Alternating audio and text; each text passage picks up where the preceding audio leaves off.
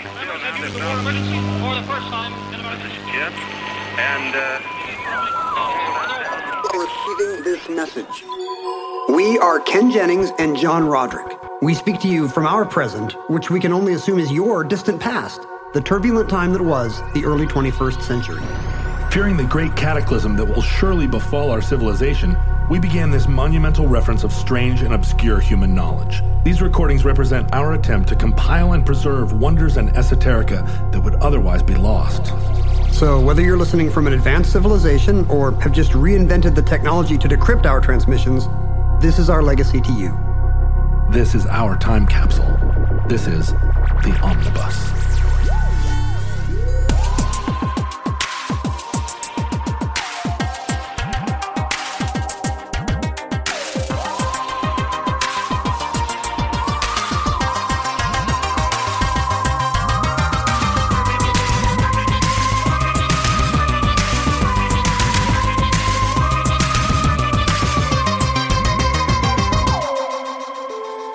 You have accessed Omnibus Addenda Volume 14, Entry 495.NU2653, Certificate Number 28876, The Four Color Map Problem.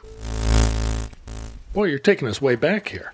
I am. You know, as you and I were discussing this week, um, roughly half the listens that Omnibus gets every month is to kind of random old shows. Yeah, that's right. People, well, because the uh, people are in the future have no sense of of the order of these shows. They don't know what order they're in. People are discovering the show and just picking random ones that sound interesting or working their way through them in alphabetically the past. or by by uh, entry number. certificate number. Who Right. knows? Like the world's your oyster. Um, in this, ca- but yeah, I think fully, I think about sixty percent of our contemporary listens are people listening to the new shows, and forty percent are weird old catalog ones. well done, uh, futurelings. Thank you for your industry in going through the old shows. That's why we made them. But we got an interesting question about the four color map problem from Kate Bax, who is an engineer and had a question about four color maps that we did not answer, which is this Isn't there a further constraint when you color a map that's actually a political area, like a real geographic area, because you know, let, let t- take this for example. On a map of North America, you know, Alaska's a different area of the map, but to a map designer, you would want it to be the same color as the U.S. piece, Sure. and that's not a problem here because Alaska's a peninsula that only touches Canada. So no matter what you do, it's easy to make Alaska the same color as Washington. as Washington. But that's not always true. Oh yeah, that's true. That sometimes states are different.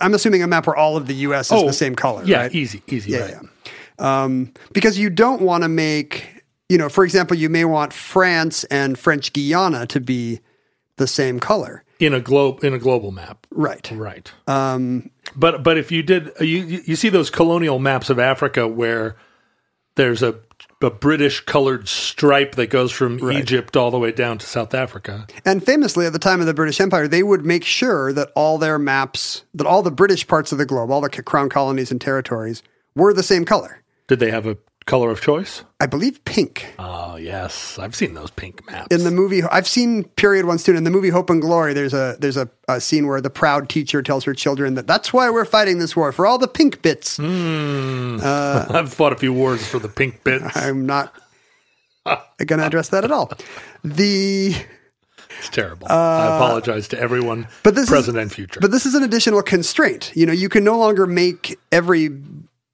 area of the re- region of the map the color that's left over because you might need it to be the color of its mother country, you know, I or the see. country it's an enclave or an exclave of, for example. so that creates a four-color map program or problem because you're you've got an extra constraint. Yeah, let's say you've created a world where, you know, the constraint on this map is now Switzerland has to be purple. You've used all the other colors to ring Switzerland, it has to be purple. Suddenly, Switzer- Switzerland is conquered by Sweden, tired of Americans confusing the Swedish and the Swiss. Yes. Sweden just decides to unilaterally invade Switzerland, which is neutral and cannot defend itself. Very hard to do actually because the Swiss are the Swiss have uh, em- embedded guns in the mountains Yes. and and tunnels and the, stuff. the lid of the Matterhorn hinges back and a giant cannon comes out.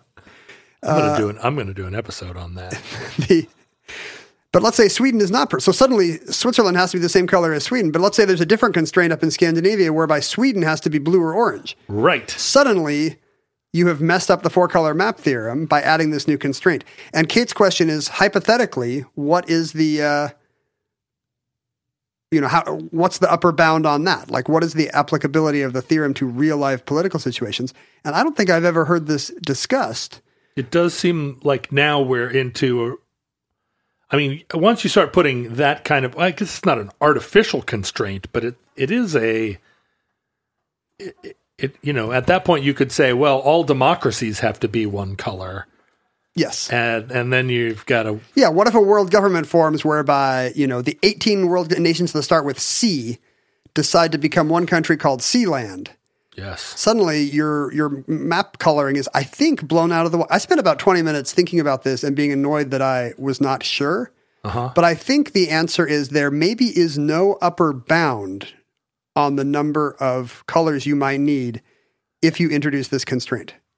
Like Cameroon and Ceylon and as or the Ceylon yeah, as the number of countries Canada Yeah, as the as the Colombia. size and complexity of the map increases, right I don't think there is an upper bound.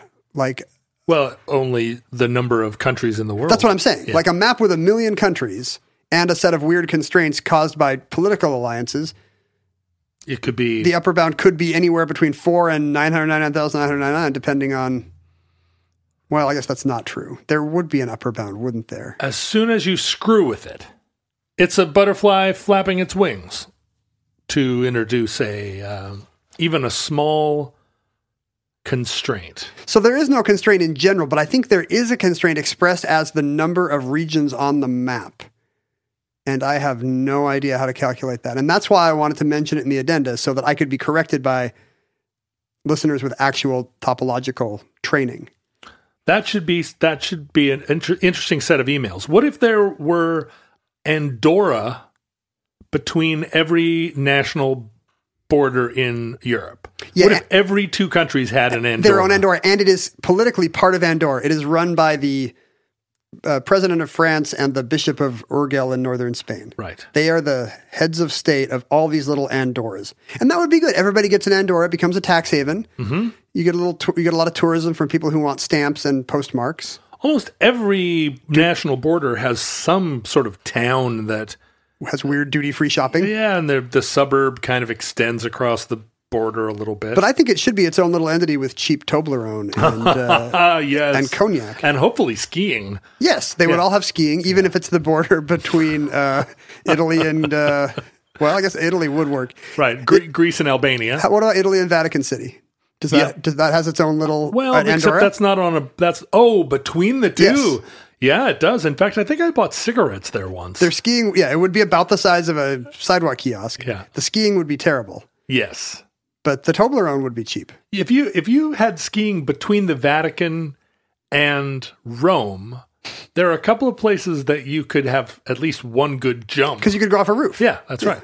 I think Tom Cruise does it in the third Mission Impossible.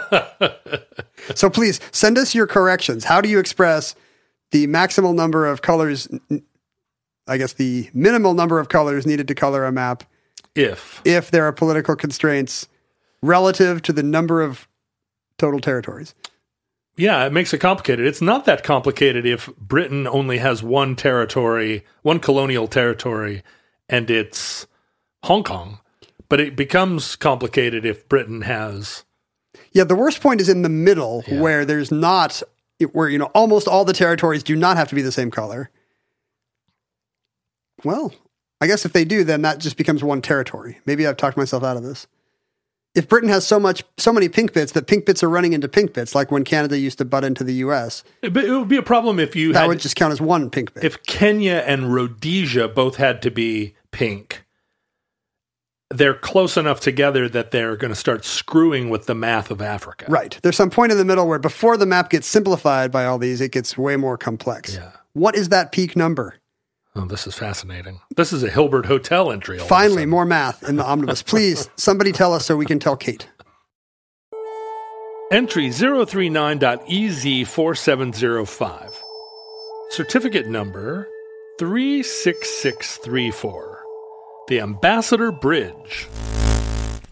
Uh, in an entry of the omnibus that will be entering the time capsule next month, I think, we got a note from a listener, a futureling who had noticed that uh, Maddie Maroon, the uh, Yes. entrepreneur behind the the uh, Ambassador Bridge cartel, had passed away recently, and he There it sent us was. his obituary to update the omnibus. we anticipated it in the in the episode. is that true? We did we call for his death? No, but you know his Did we death do a is jihad on Maddie Maroon? his death is you know it's going to complicate things. Right. We we uh, we we, uh, we predicted complications. I see.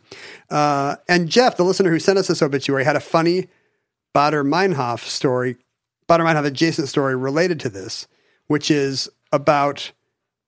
I guess he lives in Cincinnati, and Cincinnati has a similar uh, kind of uh, uh, logjam with the Brent Spence Bridge. between uh, Cincinnati and Kentucky. Yep, that's how I 71 and I 75 get across the Ohio. About 3% of the US GDP crosses that bridge every year just to get between Ohio and Kentucky. Wow. $417 billion in freight. And it's been rated functionally obsolete for like 25 years. Oh, sure. I've been across that bridge. So I've been across that bridge too, because isn't the airport on the Kentucky side? Yeah. Yeah. I mean, Cincinnati is the capital of Kentucky.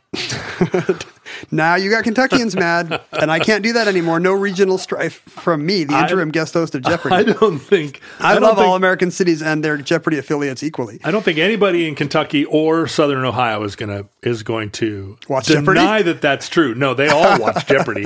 Uh, I don't think any of them are going to deny it's true. I think they're going to be mad about it. But So within 12 hours of Jeff sending us Matty Maroon's uh, uh, obituary and thinking about his own hometown equivalent of the I thought you were Brett gonna Spence say Bridge his own mortality and his I own was- death, no, there was a collision of two trucks on the Brett Spence Bridge so severe that they shut down both interstates in both directions and they had to close the Ohio River to barge traffic. and Uh, the U.S. economy shut down. well, 3% of it did. He sent us this in late November, and I guess, uh, you know, weeks had gone by and they still had not reopened. Oh, in fact, they are not scheduled to reopen until late December. So around the time you're hearing this uh, addenda episode, they have finally reopened the interstates into Kentucky Inshallah, So- as they say in Kentucky. as they as they will blow up your service station for saying in Kentucky. But yeah, it's like a Dark Knight Rises scenario where Cincinnati's had its bridges blown up since right. since uh, what sometime in mid November. And then shortly after, he was like, "Oh, this is like that Bader Meinhof thing." And then the following week, we did the Bader Meinhof entries. Boing. Yeah. So he now thinks that we are, uh, I don't know, He's caught in Spying an on infinite him. loop. That's true. Uh, and he also wants us to know that the reason why the Kentucky Transportation Cabinet is responsible Lol. for all river traffic over the Ohio River and not the state of Ohio is because the state of Ohio has its origins in the Northwest Ordinance of 1787, in which, by statute, Ohio only governs territory northwest of the River Ohio. Huh. So uh, Ohio's Ohio's uh, clout begins at the riverbank. But does that mean that West Virginia and Pennsylvania also manage their sections of the river? I would assume. s well, Because can well, Kentucky West Virginia can't- would already have been. Yes, you're right. West Virginia would have been Virginia. Those were already states Right. at the time of the Pennsylvania Northwest clearly was. Ordinance, and so yeah, I would think that Ohio stops at the uh, state line or river line. I guess the O- is any of the Ohio Pennsylvania border river or is it all straight line? no, there's river. There is. Okay, Well, let's make sure of that. I'll take your word for it. I'm not going to edit this out. This is just going to be you being wrong. Uh, Ohio River in Pennsylvania. Uh, yeah, because the Ohio, uh, f- the Ho- Ohio is part of the, um, you know, the Allegheny, and it goes. It, it, it's the it the Ohio is what comes out of Pittsburgh. Um, Right, where it- right, but it looks to me like none of the state line is actually a riverbank. Oh, You it see what I'm goes saying? Across the street. yeah, it goes, Oh, I see, it goes I see, I see. through Pennsylvania. So Well, no, wait. It is the border of Ohio and West Virginia at the point that West Virginia, Pennsylvania, and Ohio intersect. that's true at the tri point. And Ohio gets none of that water. Wow, stupid, crazy. stupid Northwest Ordinance. And I guess this was adjudicated by the Supreme Court into the 1970s, but the uh, original treaty and statute still hold. and then uh, the Ohio, the Ohio River is the border between Kentucky and Indiana, and Kentucky retains sovereignty over uh, over the river at that at that point because Indiana wouldn't have been a state at that point, I guess. and then Illinois as well. Yeah, if those if those were all parts of the the that nor, the nor, if the Northwest Ordinance covered Ohio and everything west within reason, then yes, I guess you're right. Fascinating. The the the Supreme Court, I think in the 70s according to Jeff says it's something like wherever the average low water mark of the Ohio side of the river was in 1792 when Kentucky became something not Virginia. Uh, that's what the that's the new border. You know, there's a tiny little bit of the Missouri Kentucky border that's also the Ohio River. Or is it? No, it's the Mississippi at that point. The Ohio feeds into the Mississippi at the tri point of Illinois, Kentucky, and Missouri. Missouri and Tennessee are the only states that both border eight other states, and I always have a hard time remembering which are which. Does Missouri and Kentucky have a little tiny? Oh yeah, yeah. No, it's- it's not that short. No.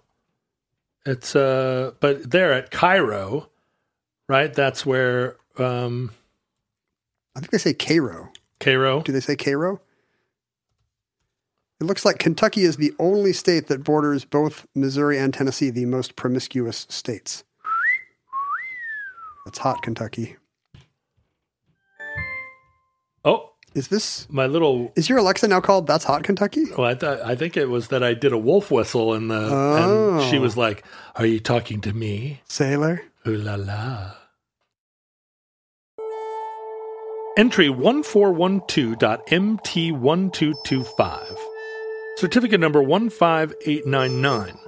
Washington, CSA. During this entry, when we were talking about statehood, you were talking about how annoyed you were that Hawaii gets the all the perks of being the fiftieth state. Yeah, I mean, it's just bragging rights. but- Alaska is now left with the lame number of 49. It was only the newcomer for a matter of what, months? Yeah, and there are American flags that only have 49 stars, and those are prized collector's items. So at the time Alaska was admitted, they didn't know Hawaii was coming right on its heels. Yeah, they so- did, but they made some flags. But a limited number, maybe. Yeah. They were like, yeah, we should have a couple of flags for this. Most of the flag makers were holding off for, for number 50. I think in Alaska, they flew the 49th star flag, 49 star flag for, you know, for however long, however many months that was.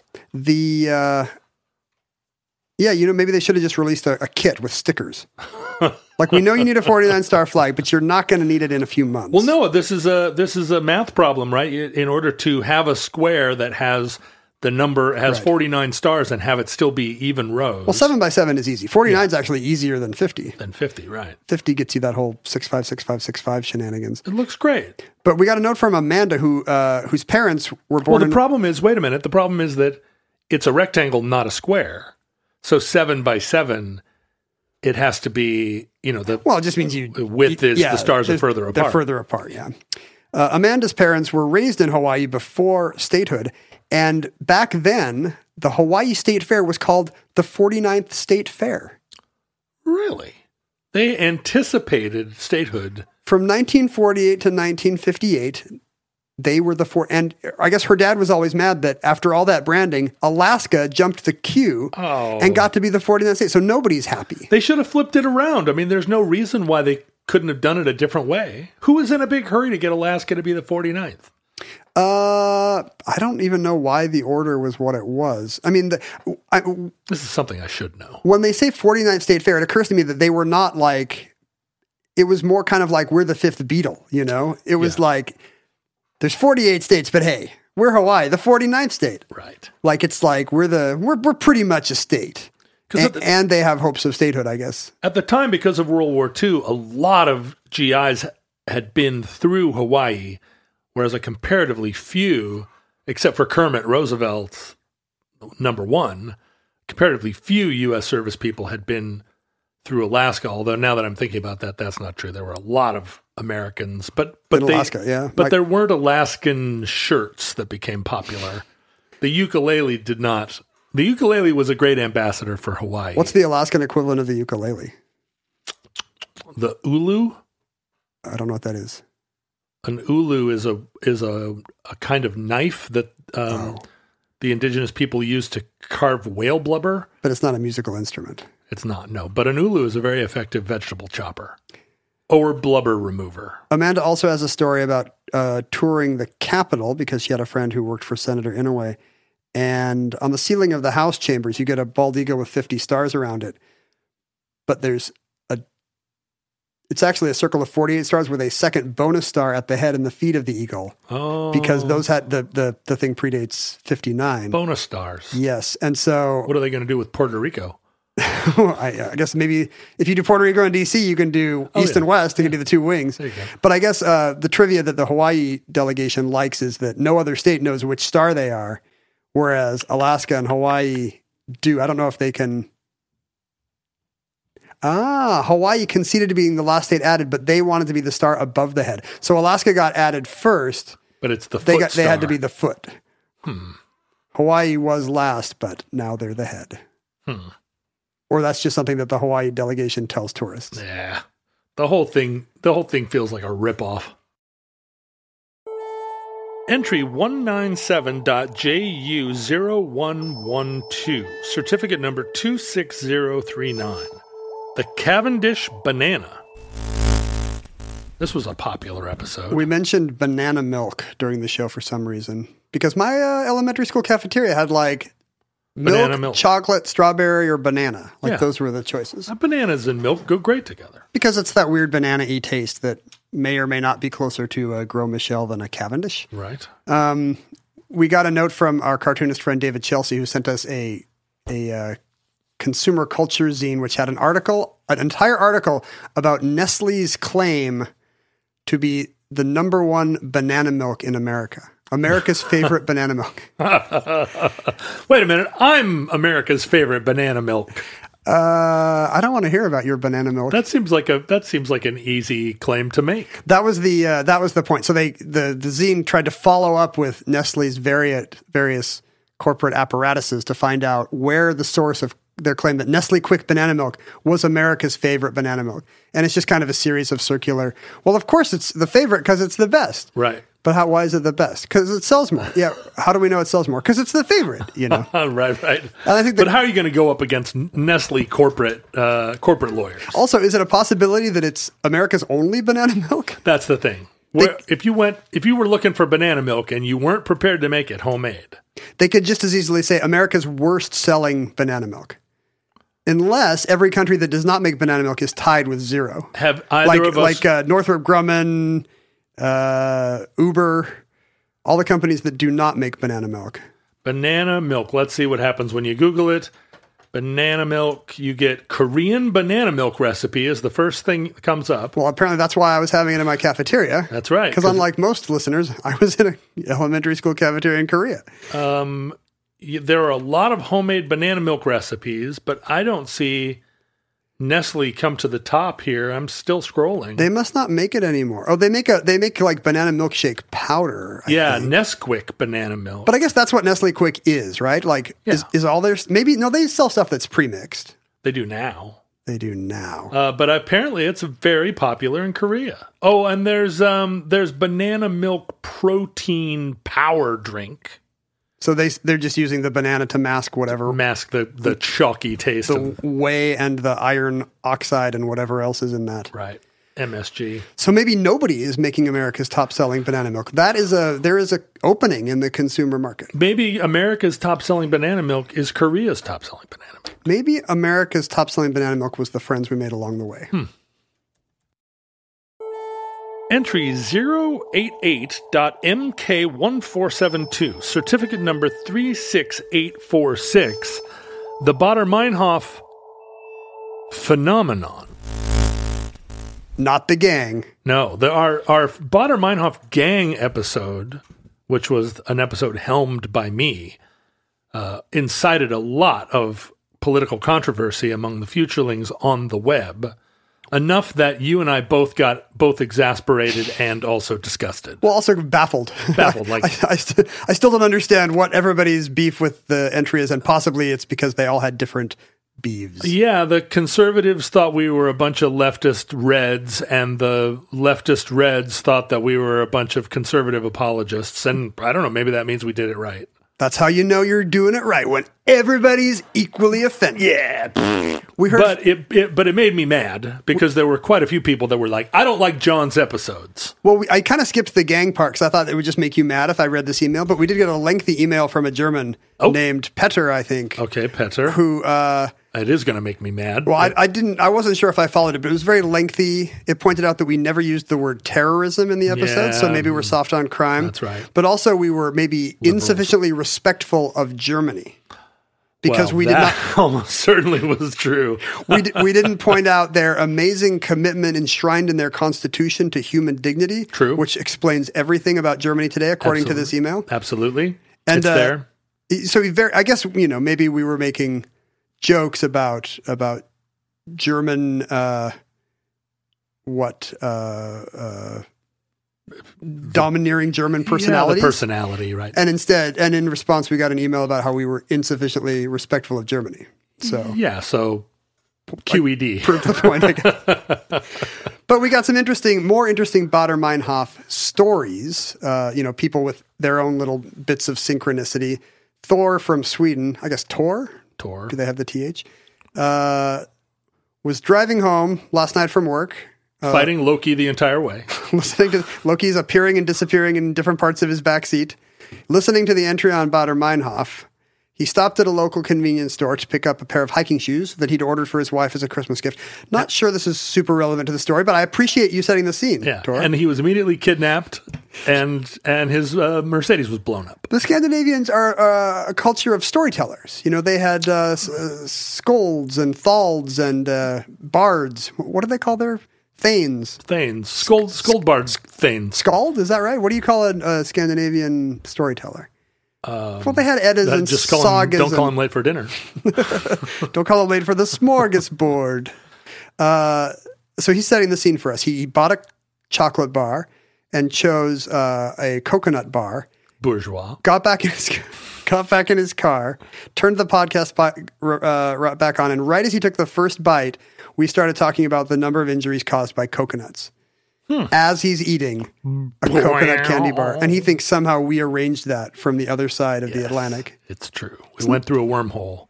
It's not really Bader Meinhof syndrome, strictly speaking.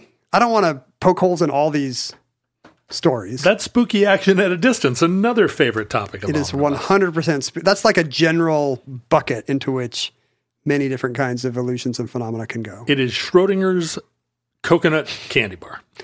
And uh, in in case anybody is wondering which Swedish coconut chocolate bar he got, it's called Marabou Coco. Hmm. Oh, I know the one. He compared it to a bounty bar, which I don't think we have here. Yeah, we, well, it's uh, Mounds? Peter Paul Mounds. Uh, Peter Paul Almond Joy has Peter Paul and nuts. Mary.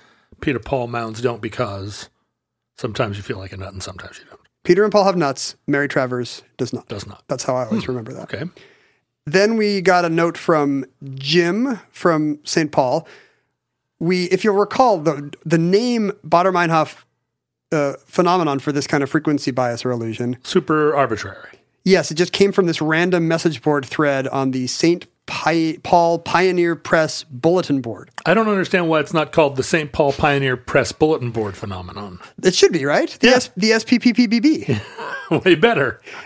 uh, imagine my surprise when Jim tells me that not only is he a uh, St. Paul Pioneer Press bulletin board veteran Okay. and contributor, but also this thing still exists, despite the fact that it's an internet bulletin board appendage to a print newspaper. Two things that should not be around anymore. It's still popping over there on the SPPPBB. And he brought to the group's attention that we had just covered their contribution to the history of psychology. Huh. and they listened to the episode and they got angry at me because I said that uh, running the St. Paul Pioneer Press bulletin board sounds like a dream assignment for a lazy editor because it's just it's basically one of these addenda shows. It's a mailbag column where But you were dissing. we don't have to do any of the work. You were dissing, thinking, what, are the chances? the, the current editor of this thing, if it still exists, will never listen to this. yeah, right. But of he- all the people, he did and wrote a scathing note to me. Well, I guess Ken knows stuff on Jeopardy, but I guess he, there's a few things he doesn't know about editing an online bulletin board for a for a print newspaper. So now I'm I can't go to St. Paul again. what we've learned in doing the omnibus is that at any point that you mention an obscure, small, unknown town or crossroads in any country of the world, within a week of the show airing, someone will write you an email saying, I live in that town and you got it mostly right, except. And just to be clear, you are not calling St. Paul, Minnesota an obscure No, hamlet or burg. No, but every time we do some episode on like a tornado that that goes across the middle of Iowa and hits four towns, we hear from each per we he- hear from people in each town. Uh, yeah, it's a golden age of being told you're wrong. Mm-hmm. And ba- you know, because back in the day, you could still be wrong on TV, but you know, it would just be like a letter to the local TV station, and the actual guy on Ed Sullivan who said something wrong would never hear. He would never know that he had Right. been wrong in front of There you go. tens of millions of people. But thanks to the internet, Oh, thank you, internet. uh, it's good. It keeps us humble, honestly.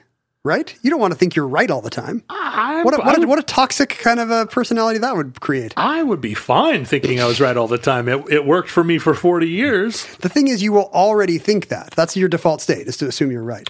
So you can you can throttle the amount of people telling you you're wrong you have in your life just by uh, not getting married, not going on Twitter. There's lots of decisions you can make to keep that Edenic state.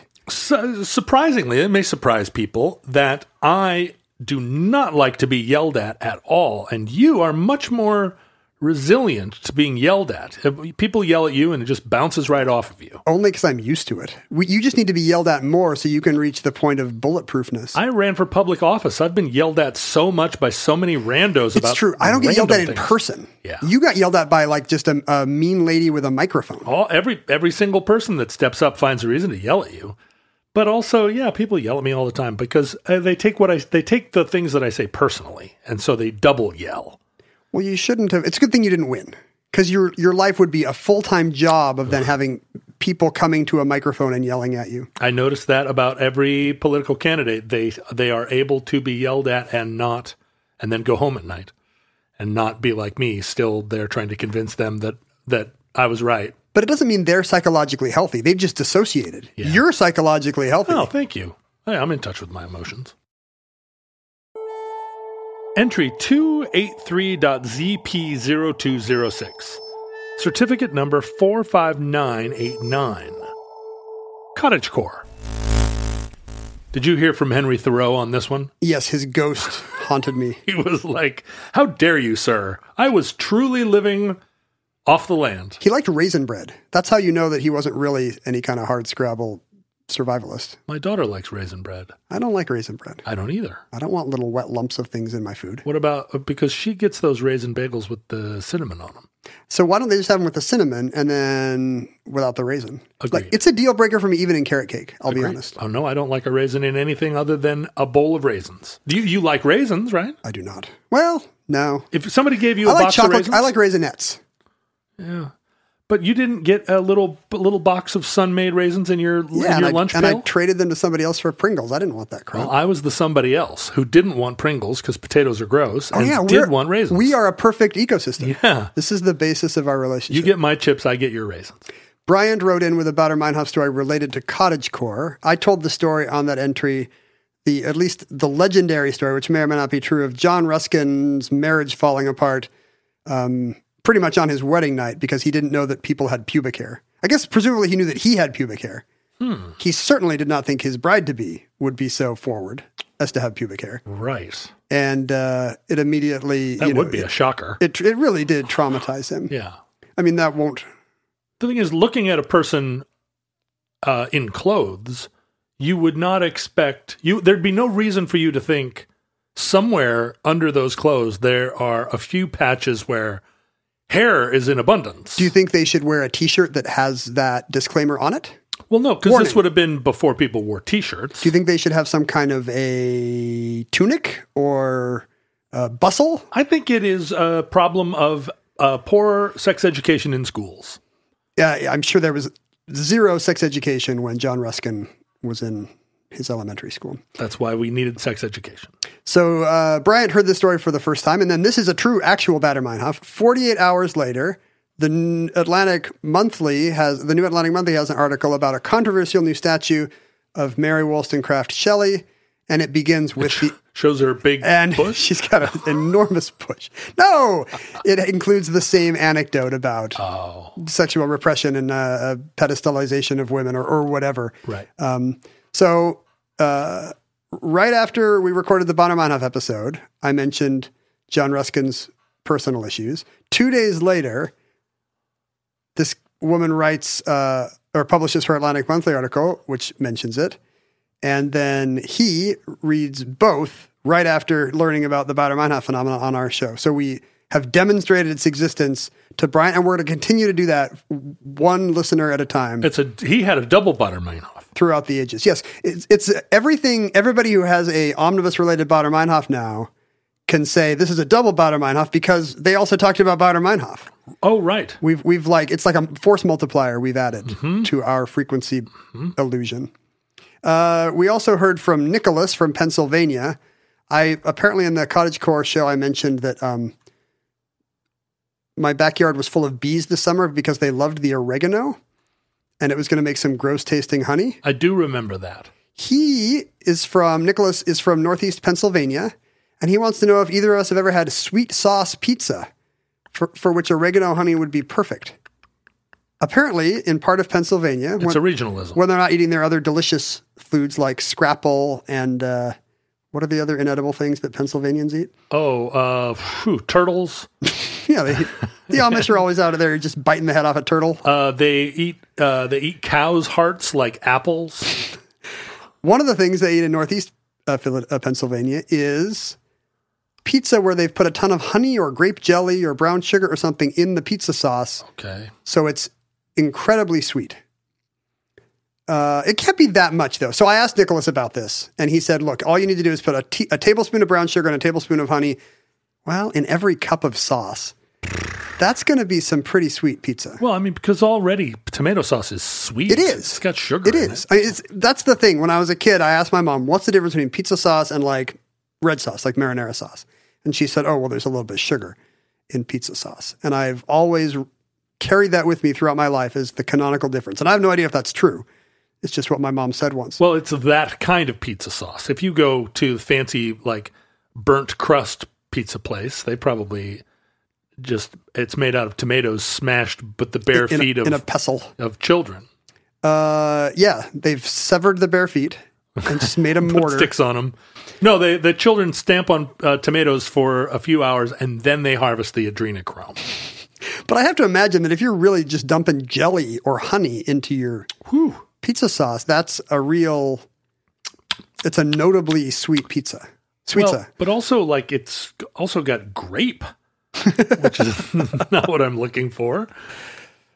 One other note on Cottage Core: we have a recommendation, a streaming TV recommendation. If not, uh, Amazon Prime still exists in the far future, which I'm sure it will, Sure, Uh, it will be the future. Ed says that we should watch Victorian Farm. Do you know this show? No, It seems like kind of a 1900 house vibe. You know 1900 house? Yeah, yeah, yeah. So so it's it's you're living on a Victorian farm with Victorian technology, except there are TV cameras all around and cosplay reality show in the past. And I don't think I've ever seen 1900 House. Do they pretend they're in 1900 and say, good thing William McKinley is still president? Or are they all like, man, this sucks that you got to use a, that there's no electricity and I need to um, yeah, it sounds like they're start either, a fire every morning in the kitchen. either that they're either building a house or repairing a 1900 house using 1900 technology. oh, but you're, you're not sure if they pretend that they are in the 1900s. I don't know. I'm sure they do, but but they were there would have to be something other than, well, time to put the wet clothes through the ringer again. I mean, all you'd have to do is live in a 1900 house for one week and you would know everything. And it, you would know that it's probably not a good TV format. Yeah, because all they do is do everything they did last week again this week. That's what makes it so terrible. But look a little more sad and drawn. yeah, it's like oh, I'm I'm heating the iron on the wood fired stove in order to iron the pillowcases because it's 1900 and we have no sense of what's important, The women are one step closer to just throwing themselves out of a window. which was very 1900.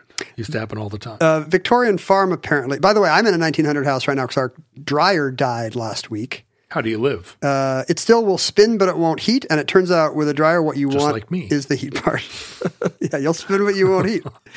you give light, but no warmth. yeah. So we now have w- wet clothes hanging off every doorknob in the house Well, you know, I don't dry my shirts. because they shrink. they shrink.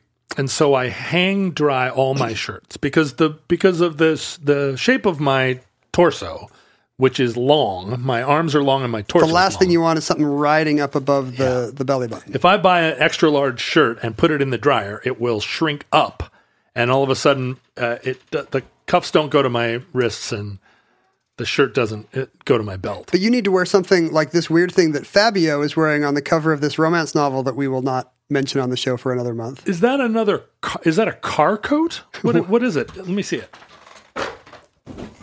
Addenda listeners get a sneak preview of this weird Fabio book that we Yeah, it's he's wearing like a uh, like a car coat length trench coat, but he's got no shirt on underneath it. It's clearly shapewear, right? Yeah, and because he's- Fabio is no longer of an age where he can be shirtless on a romance novel. But he's like he's popped the collar too, which is strange. You'll when I- notice that I'm wearing this, you know, sort of house suit yeah. today, and it also has a like a tunic shape to it. And that's because you have a tunic shape to I do. you. I'm tunic shaped.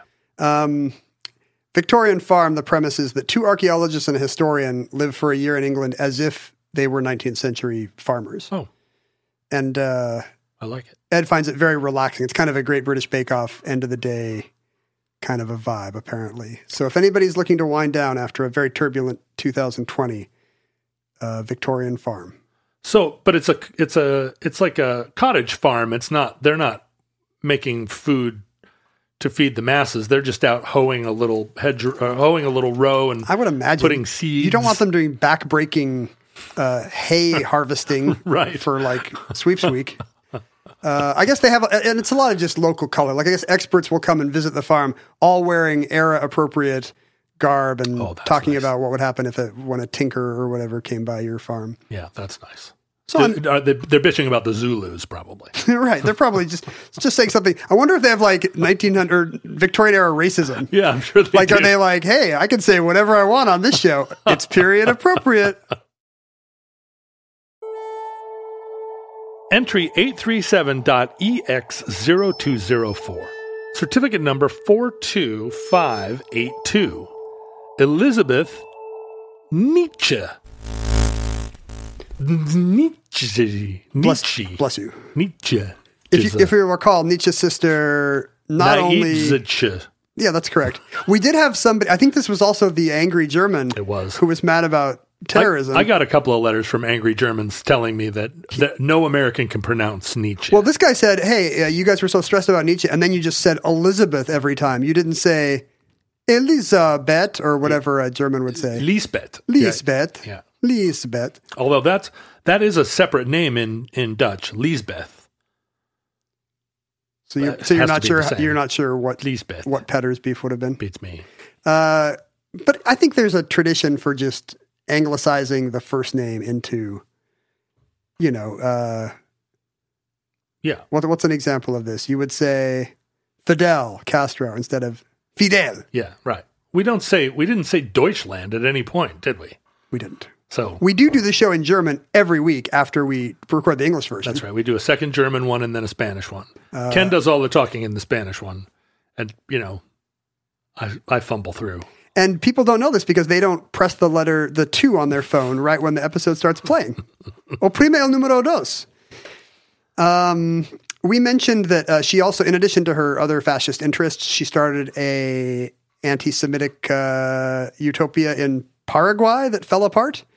And we speculated that one of the reasons why she may have done that, why you, why do you choose Paraguay for an anti-Semitic utopia? You asked me. strangely because I thought it seemed like you were taking notes. Paraguay? Paraguay? Well, I just thought it was you seemed a little too interested in where you should start your anti-Semitic utopia. I feel like Paraguay is the Paraguay is the place. You're just not sure how you're going to say it. I feel like Uruguay is is like pretty chill and Paraguay is like not chill. Paraguay's where you go for. Uh, I mean, Uruguay's right on the river. They it's Yeah. across the river from Buenos Aires. They tango. It's right there. You've got some Brazil up above. Like, Paraguay's up in the mountains. yeah. You might you Hard to might get run to. uh, people just still speaking Quechua or Guarani or whatever. Um, Mm-hmm. and I speculated that maybe the reason why she went there was the dearth of Jews, Okay. which you know is what you want with an anti-Semitic utopia. It is, right? Or, wait a minute. Maybe you want a ton of them. Yeah, if there are no Jews, then your amp- anti Semitism becomes Has very no outlet. toothless, right? You're just sitting around being anti Semitic. But think of all the free time you you have. You know, other anti-Semites have to go throw rocks at synagogues, and you're like, "I'm good, man. I got nothing. We're we're clear out here." Oh, well, you know what? There are a lot of, uh, there's a large Hasidic community in Argentina. So they would be proximate to a place to be very mad at. Do you think that I have to take the bus? well, Ari, a listener, wrote in to say that in fact he knows a Paraguayan Jew. His uh, maybe her, his or her or their uh, think- freshman year in I college. think Ari is a boy's name in it- Israel. It would be, but uh, but he had a woman living on his floor freshman year of college. So depending on whether the dorm was co-ed, well, in Israel? I mean, the army is co ed.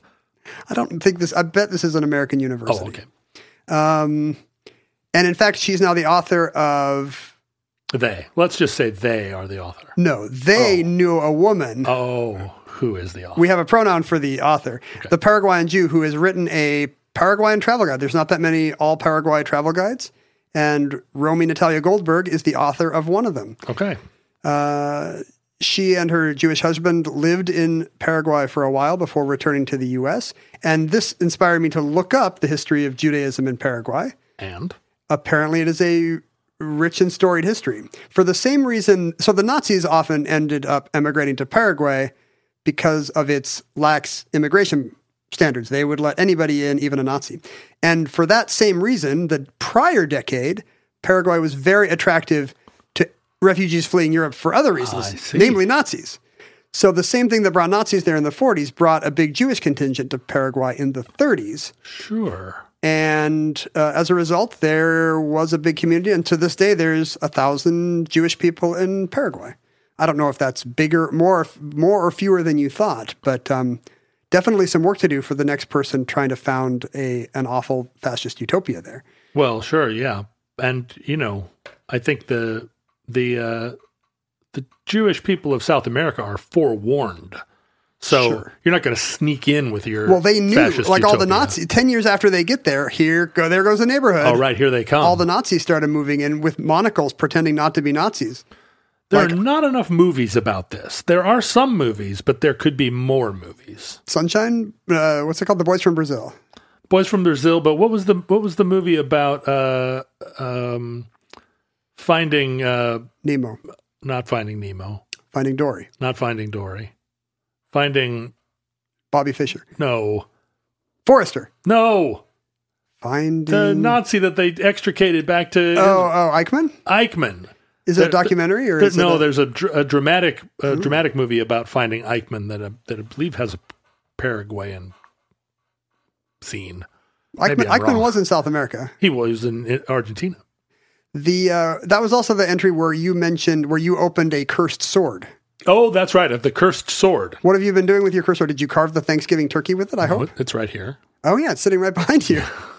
so there, yeah, I thought there were no clan artifacts in this room, and I was way off. Yeah, There, never never make that mistake again. there is one. uh, there are there. uh, I got a lot of feedback from people telling me what they thought I yes, should do you with got the many sword. suggestions. What do you remember? Any favorites? Uh, I mean, there are a lot of people that feel like like uh, physical items like this are talismanic. you got to melt it down because otherwise it'll corrupt your they soul. have they have uh, all this evil in them, They're going to turn you into Gollum. and so all of the all of the suggestions were were predicated on the idea that that having a thing was intrinsically unholy. Um, I don't feel like physical items have that. It hasn't power. changed your psyche to have it here for a month. No, and you know, and and harboring On a scale it, of one to ten, how racist were you a month ago? uh, not very racist. I would say I would say it's very hard to say that you're a one or a zero in the world because you there's all this That just hidden ma- racism. exactly that makes it seem like you're not examining. That's right. so, you got- so you- what number do you think is a You- safe answer? You always you always discover new racisms in yourself if you spend enough time in the quiet. But I would say I was a two and a half or a three. and now, after a month of sitting next to that sword, Still exactly the same. right on the money. Uh, and it's a you know the thing about the So sword it doesn't is, cure racism. the sword is cheesy. It's a chintzy That's what I'm wondering. piece of of uh, of garbage that was repurposed from the Knights of Columbus. Yeah, is so is it a relic or No. Like, are there like are there sadly are there millions of southern or thousands of southern and midwestern addicts that have that exact? No, I don't think so. Crappy sword. I think that it's a. I think that probably some clan somewhere. I mean, the thing about the clan is it is. It's a piece of shit. You know, like the clan doesn't have. They don't have nice stuff. They don't. They don't have any power. They don't have like. There's no. There's no. I mean, and in the 1920s there was a. There was a. I guess what would you call it? A bigger clan, a better clan, uh, you know, a more widespread clan. But it's not like the. It's not like it ever was a a thing that made nice things. I mean, it's all garbage, and this is just garbage. But I'm it's I- I'm also not going to put it over my fireplace. I mean, it's a like like all of my Masonic crapola. And let me be clear to the Masons listening: I am not equating the Mas- Masons and the Klan. The Masons are great, and they ha- they have made a lot of kooky ephemera. but are they similar in their low their low standards of craftsmanship? No, the Masons have better things, but you know what I love Yeah. about the Masons is they make all kinds of medals. They like to give one another medals, and and uh, I love medals because once I was King Neptune, and and gave, and built myself a uniform in the image of King George, uh, King George the Fifth, which you know the those uniforms, those late 19th century, early 20th century uniforms, just were bedecked with orders of the garter, and you know every nation has an order that they bestow. And you have a long torso, as you've said. You have more room for medals So than much most room. people your height. So, and the thing is, I don't want stolen valor, right? I don't want to w- wear a fake medal of You, honor. you don't want to wear a Victoria Cross. Yeah, because I, I didn't win that. I don't want to run into didn't go somebody over the that- wire. Yeah, somebody somebody that actually was awarded the Victoria Cross, and I'm parading around in some ginned up one. But because Masonic medals are all ginned up, why you know, like no Mason is going to walk up to me and say like, "Oh, are you a thirty first degree, you know, turkey shooter or whatever?" Probably not. Can you just go to like Goodwill and get like uh, s- high school science fair medals? Well, but even those, I mean, I have a couple. Like I have a Berlin Airlift You're like, hey, medal. I didn't win that science fair. Yeah, that's right. Like I I did have a very elaborate experiment where I played different styles of music to plants to see if it affected their growth, but I didn't win. because probably because you found metal was good and the school didn't want to speak that didn't want to hear that truth that hard truth It felt a little bit like acdc made the fern get taller it was an it was a it was a an experiment that had been done. If that that experiment has been done many times Yeah, so we had two emails from people not recommending you destroy the sword or bury it or turn it into a plowshare or whatever both recommending different museums right. Uh, there's a Jim Crow museum at Ferris State University in what part of Michigan? Big Rapids. That seems fake. Big rapids. So basically, it's a fake university. Where is Big Rapids, Michigan? I bet it's up high. Doesn't sound like something that's down low. Is it near Grand Rapids? Something that they would they would keep from Ohio. Uh, They keep the rapids for themselves. it's quite a bit north of Grand Rapids, but uh, maybe they're mad that Grand Rapids took the good name. well, you get the big rapids first. Maybe, and yeah, maybe then- Big Rapids was first, and Grand Rapids is like, well, ours isn't as big. What are we going to say? Yeah, Think, they, they think, become think. grand. Have you ever seen the thing Michigan people do where they show you where they live by making their hand into the Lower Peninsula? Oh, uh, you know when I when Michigan people start talking about where they're from, I always You thought my they were eyes- doing some Masonic salute, and you were like, "Weirdos!" No, he, it's a map. Uh, so that's an option. There's a Jim Crow museum there, um, and I'm sure they get tons of crappy stuff like that, and then they just have to toss it. That's the problem. I mean, I feel like the I feel like Holocaust scholarship is such that we're we're we're watching the l- very last generation of GIs die now, and their relatives are going through their attics finding boxes of like Purple hearts and stuff. photographs and, things that were stolen from Berchtesgaden um, that their grandfather just brought home. That turns out it's like, oh, it was Hitler's day planner, and this guy just had it in a box. So I feel like the Holocaust Museum is is always looking for like singular items. But again, this is just a piece of tin crap. I'm sure the Jim Crow Museum would be like, yeah, thanks. They they show you open a closet and there's fifty of them. Yeah, we we don't really. It's not like it, it didn't belong to anybody in particular. That was Nicholas's suggestion, whereas uh, Todd mentioned Daryl Davis, whom I have not heard of. Uh, he's a Was he the piano player in Captain and Tennille? he was not, Oh, That's although Daryl Dragon. although he is a he is a piano player, but he's he's backed up like Chuck Berry and uh, Right. you know legendary blues artists. He's played piano in Muddy Waters' blues band, but lately he's become more famous as a an activist. Okay, he's one of these guys who like reaches out to uh, one of these guys. I didn't know this was a thing. He will reach out to specific clan members and try to like cure them of being in the clan. Like he'll befriend them because I guess he's, he's played country music as well. right. So he feels like played he with can- Crystal Gale. He feels like he can reach across this divide. You know, the 'cause, blood brain barrier between soul and and country. like yeah, the, the, this you know these. Uh, Klansmen who see seeing a black guy play country for the first time and are like, wait a second, like that gives him a conversation starter. And I guess he's convinced like 200 Klan members to uh, vote for Obama or something. love it. And he keeps all their stuff. Like they turn over their stuff to him as part of their 12 step program. Right. And so he would like to open a museum of discarded Klan stuff as well. I want to be clear that I am not keeping this clan sword because I treasure it, but nor am I seeking a home for it because I feel like it. I need it's a hot potato I need out of my life. It's in limbo though, the It's- sword. That's right. It has become now a clan sword that is, um, that has suffered a divorce from any context, and I, th- I think there are people who object to it being a curio, but there are people who object to everything, and I'm not as motivated by other people's objections to things. Yeah, I mean, the, if the context is not this is a display item, if the context is like, look at this weird, shameful piece of history, what?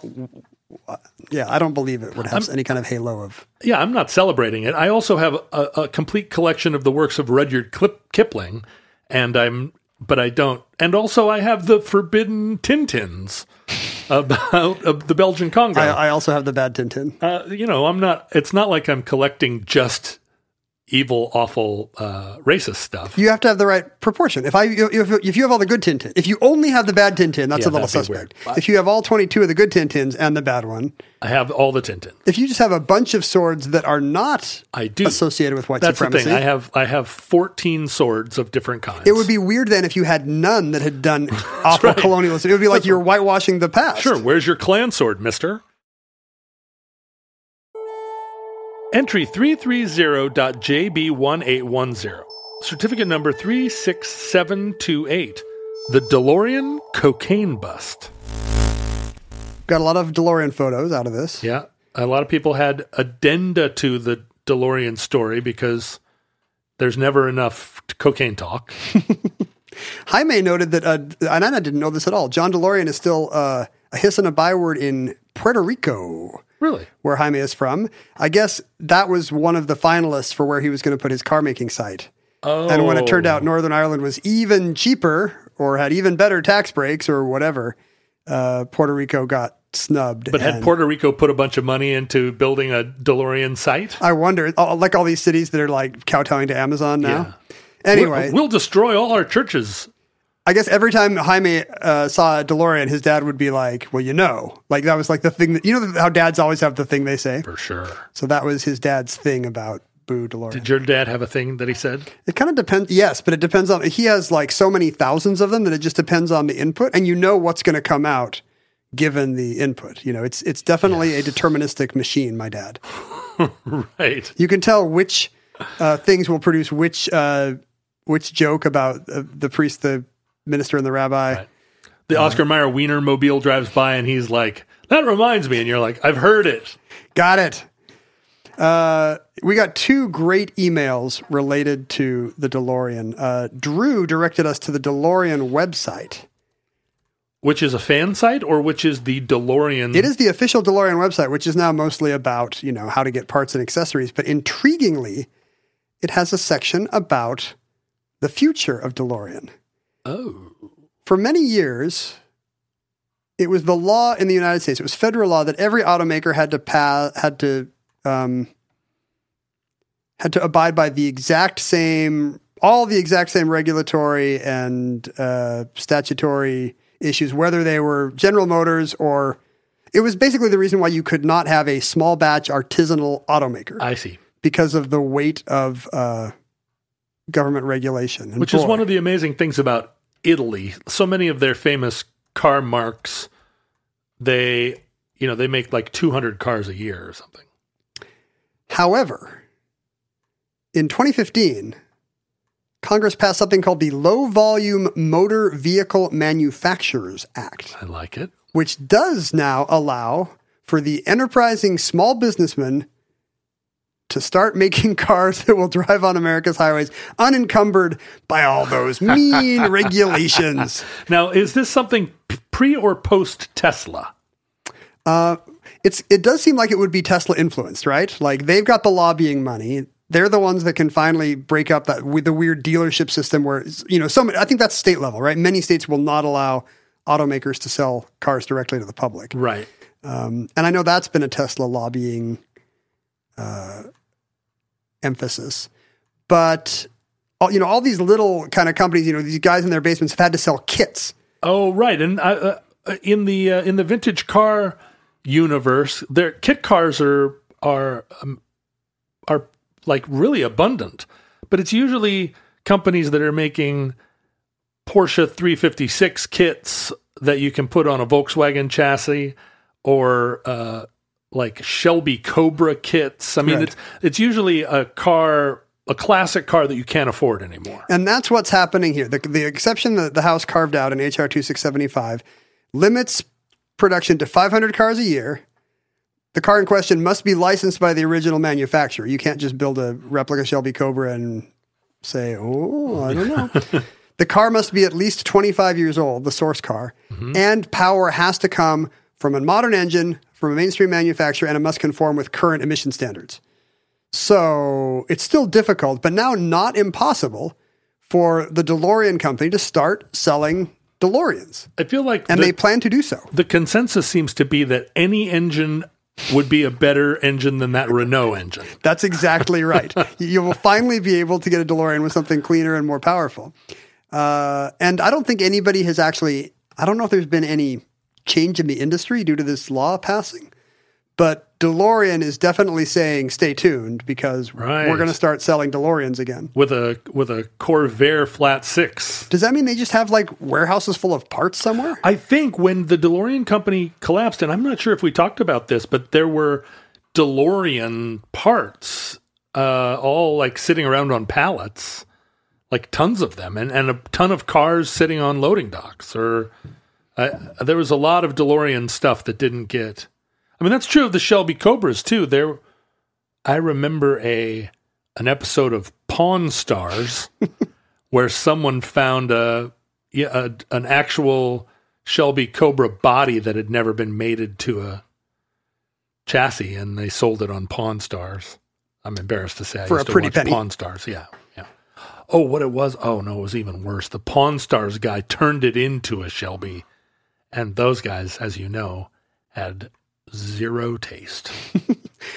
we got my, my very favorite response we got to this entry just happened to arrive right after it at the end of November from an outfit called Pod Status.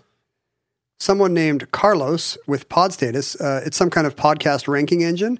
And he wanted us to know that after that DeLorean entry aired at the end of November, that was that put us over the top, and we were the number one history podcast on the internet in November in Namibia No, really.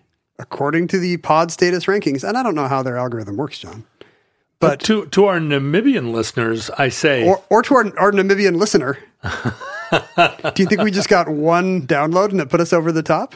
over any other history podcast? I wonder. I mean, we are I- also we are number two in Serbia and Benin, and number three in Macau and Latvia. So really hard to find a pattern there. Serbia, Namibia, West Africa, Macau, East Asia, Latvia. well, here's the thing about Namibia. It um, What about Namibia? They hate the dollop. no, but the, but English is a is a major language in Namibia. True. So you could be in Namibia and listening to Omnibus and and have it be if not your uh, primary language. Well, yeah, it could be one of your primary languages. That that um, so there wouldn't be any kind of We wouldn't be losing to some Dutch language history podcast. there. right. Uh, there, there's But that no- is not true of French speaking Benin, Serbian speaking Serbia, Chinese and Portuguese speaking Macau, Latvian speaking Latvia. you it's it's you you do raise a question how many history podcast downloads do there have to be I kind in of order wonder to if, be the first I kind of wonder if the num- you know Pod Status finally got one history download podcast downloaded in Namibia, and it happened to be Omnibus. I don't yeah and also as we've seen it it's very tricky to measure podcast downloads Right. uh they don't Who knows how flaky Yeah. Pod Status's algorithm can be a little is. flaky yeah But listen, if you are a contemporary omnibus listener who understands something of the reason for our runaway success in Namibia, Serbia, Benin, Macau, or Latvia, please let us know. We're dying to find out. Like, we, we can start doing live shows in Namibia, maybe. I'm super into it Okay, if we did a world tour uh al- almost certainly they have a better covid-19 response than the United States Uh, it'll be the guy who found the Coke bottle from, uh, from the plane. What if he's our big fan there? Isn't that in Namibia? oh uh The Gods Must Be Crazy guy? was that Namibia I think it was Namibia. I just want to have the. Neither you nor I have had the Hasselhoff thing of being weirdly popular in some weird part of the globe. Like my Jeopardy uh, status gave me a little bit of a bump in Canada, but then I told the truth about Blue Jays fans who drive to Seattle in Oh, the that's summer, right. They hate you now. and then and then Canada turned on me. well, that isn't entirely true because the long winters were yes, where is your niche so following? were unusually popular in Spain and the Netherlands. Hmm. Uh, in contrast to our popularity in France and Italy, which is almost nil. it's negative, actually. So They I- actively dislike you there. the long winters were uh, were in German Rolling Stone. We did really well in Austria and Switzerland and Germany, the Netherlands, Belgium, Spain, uh, and Portugal, but but not did hardly any traffic in France or Italy, and and to my utter disappointment, the UK is such a is such a condensed rock scene there and they're so snobby they're such judgmental rock fans that we didn't have th- whatever that whatever the cool it takes to be popular in the UK I feel like what you want is a little country. Like you want to be able to say, we're big in Belgium we were top 40 in Belgium or Greece or something, you know, because that makes it, I don't know, it makes it seem really plausible that there could just be this, this diehard 100 square miles of long winters fans that, I mean I get recognized or did get recognized on the street in in Amsterdam and in Madrid but I don't Interesting. get recognized on the street in Seattle at least or at least everybody here is too cool to say anything Entry 1357.IS4031, certificate number 20800, ultra running. this is where the mail came in Oh boy. because everybody's, you know, you hear a podcast about your hobby and you're like, yay. Uh, we were scolded for not mentioning Eddie Izzard's ultra running. And the reason why is because I didn't know. Did you know this? I didn't until I saw these letters. He ran 43 marathons in 51 days. Eddie Izzard. Eddie Izzard, who I always thought of as a chubbins. Exactly. Like if you were going to pick one kind of lean British comedian who would run 43 marathons in 51 days, you would not you would say maybe Steve Coogan. But now you see him post marathons and he's kind of unrecognizably gaunt. It worked. Well, if that's what you're going for. I, I- like a chubbins. I'm a chubby chaser. I'm not against chubby Eddie Izzard. I'm just saying, you know, if you're going to run 43 marathons in 51 days and then you don't lose any weight, wouldn't you be pissed? right? uh, yeah, we didn't mention that because how would you know if you weren't following the career of Eddie Izzard more closely than we are? in that show, you happened to mention your high school cross country running, Yes. and you got a note from a fellow Thunderbird from East High, Hello. Erin Mussey. Hello, Aaron. Erin missed you by a year, but she was in cross country as well. She finished so late at the end that the school bus had already left, and the driver was tucking her kids in bed at home. I guess that she's she's riffing on your story about Yeah. finishing so late that the bus was gone. Well, I should te- I should tell Aaron that uh, that my uh, my terrible race happened at Russian Jack Park, which uh, was a golf course. In So you addition, to can being a see park. Russia from your house. Yeah, uh, Russian Jack, named after good old Russian Jack. Uh, and she surely knows about Russian Jack because it was the it was where East Cross Country ran when we you know when we would run actually from school after school. But it was also a place that that running meets were held. She wants to know if your coach was Mr. Armstrong, Absolutely, Mr. Armstrong, was short the guy coach. with big mustache and huge biceps, the aptly named Yeah, Mr. Armstrong. Mr. Armstrong, not really a runner. Yeah, you'd think that would be Mr. Legstrong. No, Mr. Armstrong was you know was a PE teacher and the running coach. Uh, I made the mistake in that entry of saying that Britain has no barons, they only have baronets. And I would like to amend that statement. Britain has both barons and baronets, It has baronies and baronetcies. Interesting. Uh, baron is the lowest of the five ranks of British peerage. and Below, baronets are higher. below dukes, well, wait, dukes, marquesses, earls, and viscounts are higher. Most ba- baron, most barons today are merely life pe- peers. Yes, that's right. They don't have hereditary titles. It's just the title you give somebody so they can be in the House of Lords. Yeah, you, you you hand it out to somebody that uh, has done good service to the crown, or This is like, uh, I think in the 20th century, it largely is. This is how you reform the House of Lords. You just say, okay, you're elected and now you're a baron.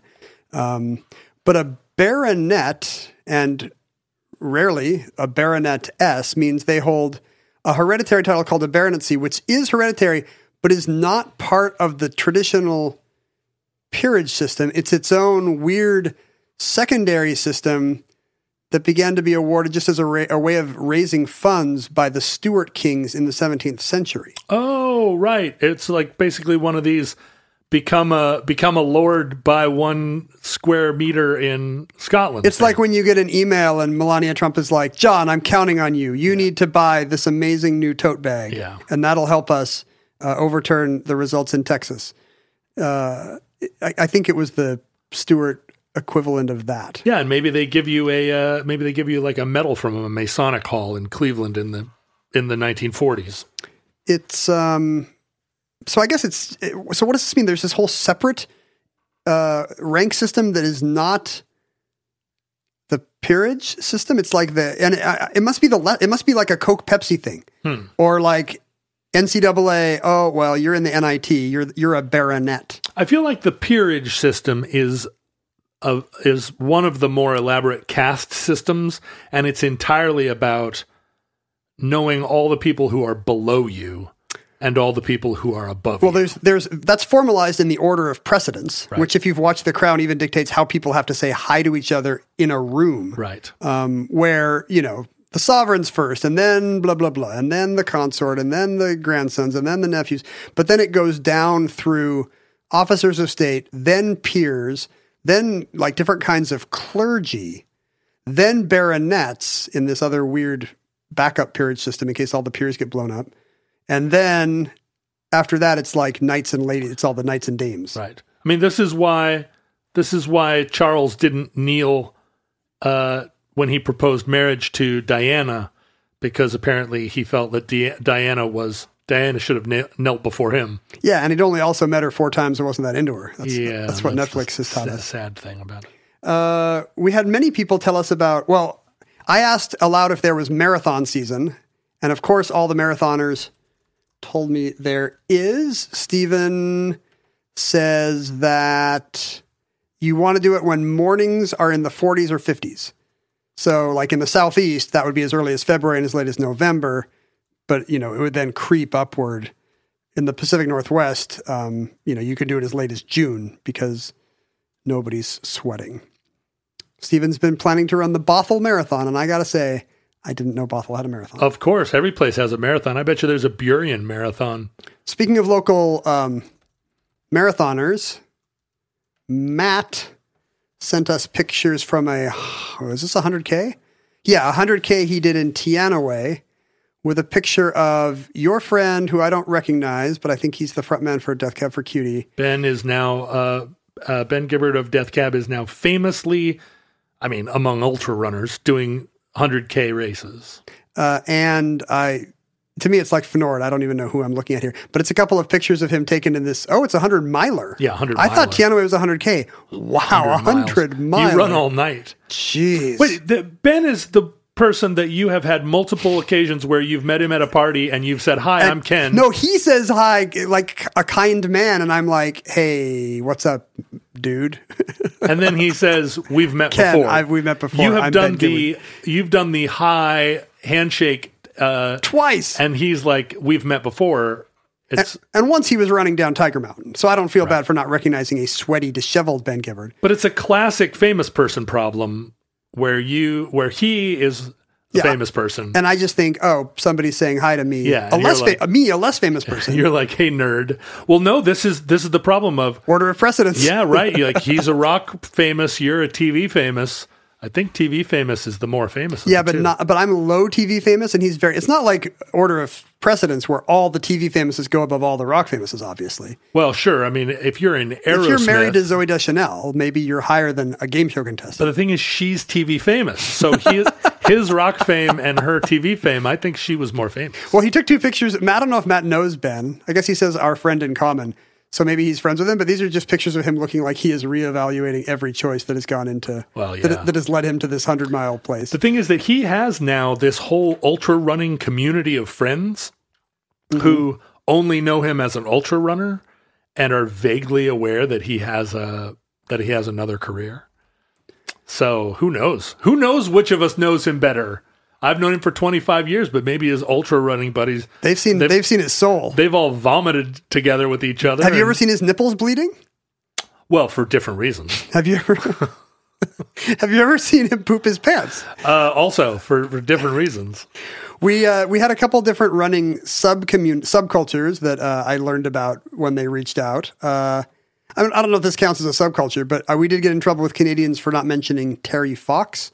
Oh, Terry Fox, the one-legged uh, runner who uh, I remember Terry Fox. Sure, that was big news here, but you have to understand in Canada, like a full year of school is spent studying Terry Fox. Like he is like he is like George Washington and Oprah put together in Canada. a, gr- a great hero of Canada. Yes. And I've seen his statue in Vancouver. Uh, I've I got a question about him right on Jeopardy, but um, but I didn't think of him in the ultra running for whatever in the ultra running entry for whatever reason. He was going to run between. He was going to run east to west to raise money for cancer research, and uh, he lost his life to cancer before he Yeah. completed it. It but that's seems- not, I'm not saying that's not why I'm a fan. It seems not an ultra run in the same way as it is a singular run. But I think the problem is we mentioned Forrest Gump. Right. And if you're going to mention Forrest Gump as an ultra runner, the Canadians will get mad because Terry Fox is A, real, B, a hero, C, n- not an idiot. right. So we apologize to Terry Fa- Fox fans for the. Oh, there's a statue of him in Ottawa as well, and I don't think I've seen that one. Once again, I feel like it falls to me to apologize to all of Canada for Ken. But here's the thing I apologize for nothing, Canada. I, well, that's why it falls to me because your whole I don't want you apologizing for my uh, for my uh, telling the truth about the awful Blue, Blue Jays, Jays fans. fans in quotes. But people then tweet at me and say, How can you do a podcast with this enemy of Canada? And I say, I love Canada. You know, you know, I don't. I mean, Blue Jays fans are terrible. Here's the thing I love Canada so much. I feel like I'm a quasi Canadian. And, uh, Yeah, and- but that's like that's like white hip hop fans saying they can use the N word. so I can tell the no, I'm not saying I can tell the truth because of my quasi Canadian status, but I've seen enough Degrassi junior high that I understand the Canadian national character. And I know that they are not being well represented by the drunken Van- Vancouverites who head south every summer. Just because you've eaten Timbits doesn't mean that you know the full depth of Canadians' rage. I'm more Timbit than man now. you know, I wa- I grew up watching Mr. Dress Up because we got all the, you know, there were stations that would come across the border. All right. I think the best thing at, at Tim Hortons is actually the roast beef sandwich, but but uh, I'm gonna get letters. But the coffee's not good. No. Uh, another subculture. Have you ever heard of hashing? Uh, unless it's like doing knife hits over a sink with uh, with with a the, a sawed off two liter bottle of Coke. Uh, no, I have not. Uh, it is a m- running an ultra running movement that derives from the Hash House Harriers, uh, which uh, began in British Malaysia in the late 1930s, right before the war. Uh, they would do a game of hare and hounds, which is just kind of a British thing where you chase somebody and and the, the the hair leaves behind a like a trail of, of chalk markings or paper or something, so that you're you're actually it's like a fox hunt. You know, the British just want a fox hunt. You take a British person, you put them anywhere, they will wish they could organize a fox hunt. And in Malaysia, they played with humans, the most dangerous game of all. Uh, and this because they were. Um, they called themselves Hash House because it was a military. Sl- it started off at a, at a military, uh, kind of an officers' club annex that had bad food, which they called the Hash House. And it was revived after the war by the original people who now do this non competitive thing where no matter where they, you know, they'll get together a group and uh, drink heavily and run around and then drink some more. But they'll do like incredibly long non competitive races, um, uh, like of, of, I think, of marathon like length all over the world. And they still leave the little trail markings like hobo codes so you can find who you're chasing. But it's this whole weird uh, ultra running demimond that I had never heard of. You ever you ever know people playing like human chase games like that? It sounds like the kind of thing I would want to play. It seems fun, right? Like Yeah. running a marathon seems boring. Like trying to look out for clues to chase uh, uh, an elusive hare. That sounds pretty good. Yeah. We also found out about. Uh, I found out about the rim to rim to rim run, which is people who run all the way around the Grand Canyon. And I guess it's incredibly brutal because the north rim of the Grand Canyon is like a 15 to 20% grade up. It's like four- 4,000 feet higher than the south rim. Uh, so, you know, people are just looking for the worst things they can do to their bodies and then doing them. Tess listens to Om- the omnibus while she ultra runs. She, what did she run in? She ran a 50K this year and listened to an omnibus addenda during her most recent one. But, you know, it's a five hour race, so she could only listen to half of an omnibus addenda. no, so she listened to other things as well. She mentioned some of the other weird races she does. Walt Disney World does something called the Dopey Challenge where you do a 5K, a 10K, a half marathon, and a full marathon. I don't want to do that. If you do them concurrently, you could just run a marathon and be like, yep, that included the 5K, the 10K, and the half marathon. I did them at the same time. Yeah, but it's it's some kind of uh, what is it? It's like growing intensity, and That's true. then you do two marathons back to back. You do it in five days. It's true. The first day you do a 5K, then you do a 10K, then you do a half marathon, then you do a full marathon. yeah. It feels like training for a hot dog eating contest. I like how it could be any Walt Disney character, but it's dopey because they know that it's a stupid idea. no no other uh, no other character would do it. Grumpy. Not maybe. even not even Pluto. And Dave Rutledge, who owns a copy of My Head and helps us sell t shirts with Oh, sure, I mediocrity. know Dave well. Uh, we mentioned the um, we mentioned the Antarctic stabbing in that show. Do you- Yes. do you remember somebody spoiled the ending of a book at Yes, their absolutely. research base and got stabbed f- Yeah. for it? Uh, he said that his favorite Wikipedia page is about Antarctic crime, and I don't even Hmm. want to get into it now because I think it could be its own omnibus because there are at least six crimes on the books in Antarctica, and each one better than the last. Okay. Well, that feels like don't. If you're listening to this addenda episode, do not Google Antarctic crime because you'll spoil it for yourself. Or you can have the pleasure of listening to an omnibus next month and thinking, oh, I knew that. Oh, I knew that as well. Oh, I'm way ahead of them. That's the only thing people want out of podcasts. Yeah, I guess right? that's true. And that concludes Omnibus Addenda Volume 14. Futurelings, we thank you for your financial pledges that have made this monumental project possible. We hope that access to these important addenda items has validated your decision to support the omnibus. It is vitally important that you attach these updates to the original recordings you discovered in their proper context for the convenience of future browsing by your civilization. We hope that our civilization survives long enough for us to provide you with future addenda to the omnibus.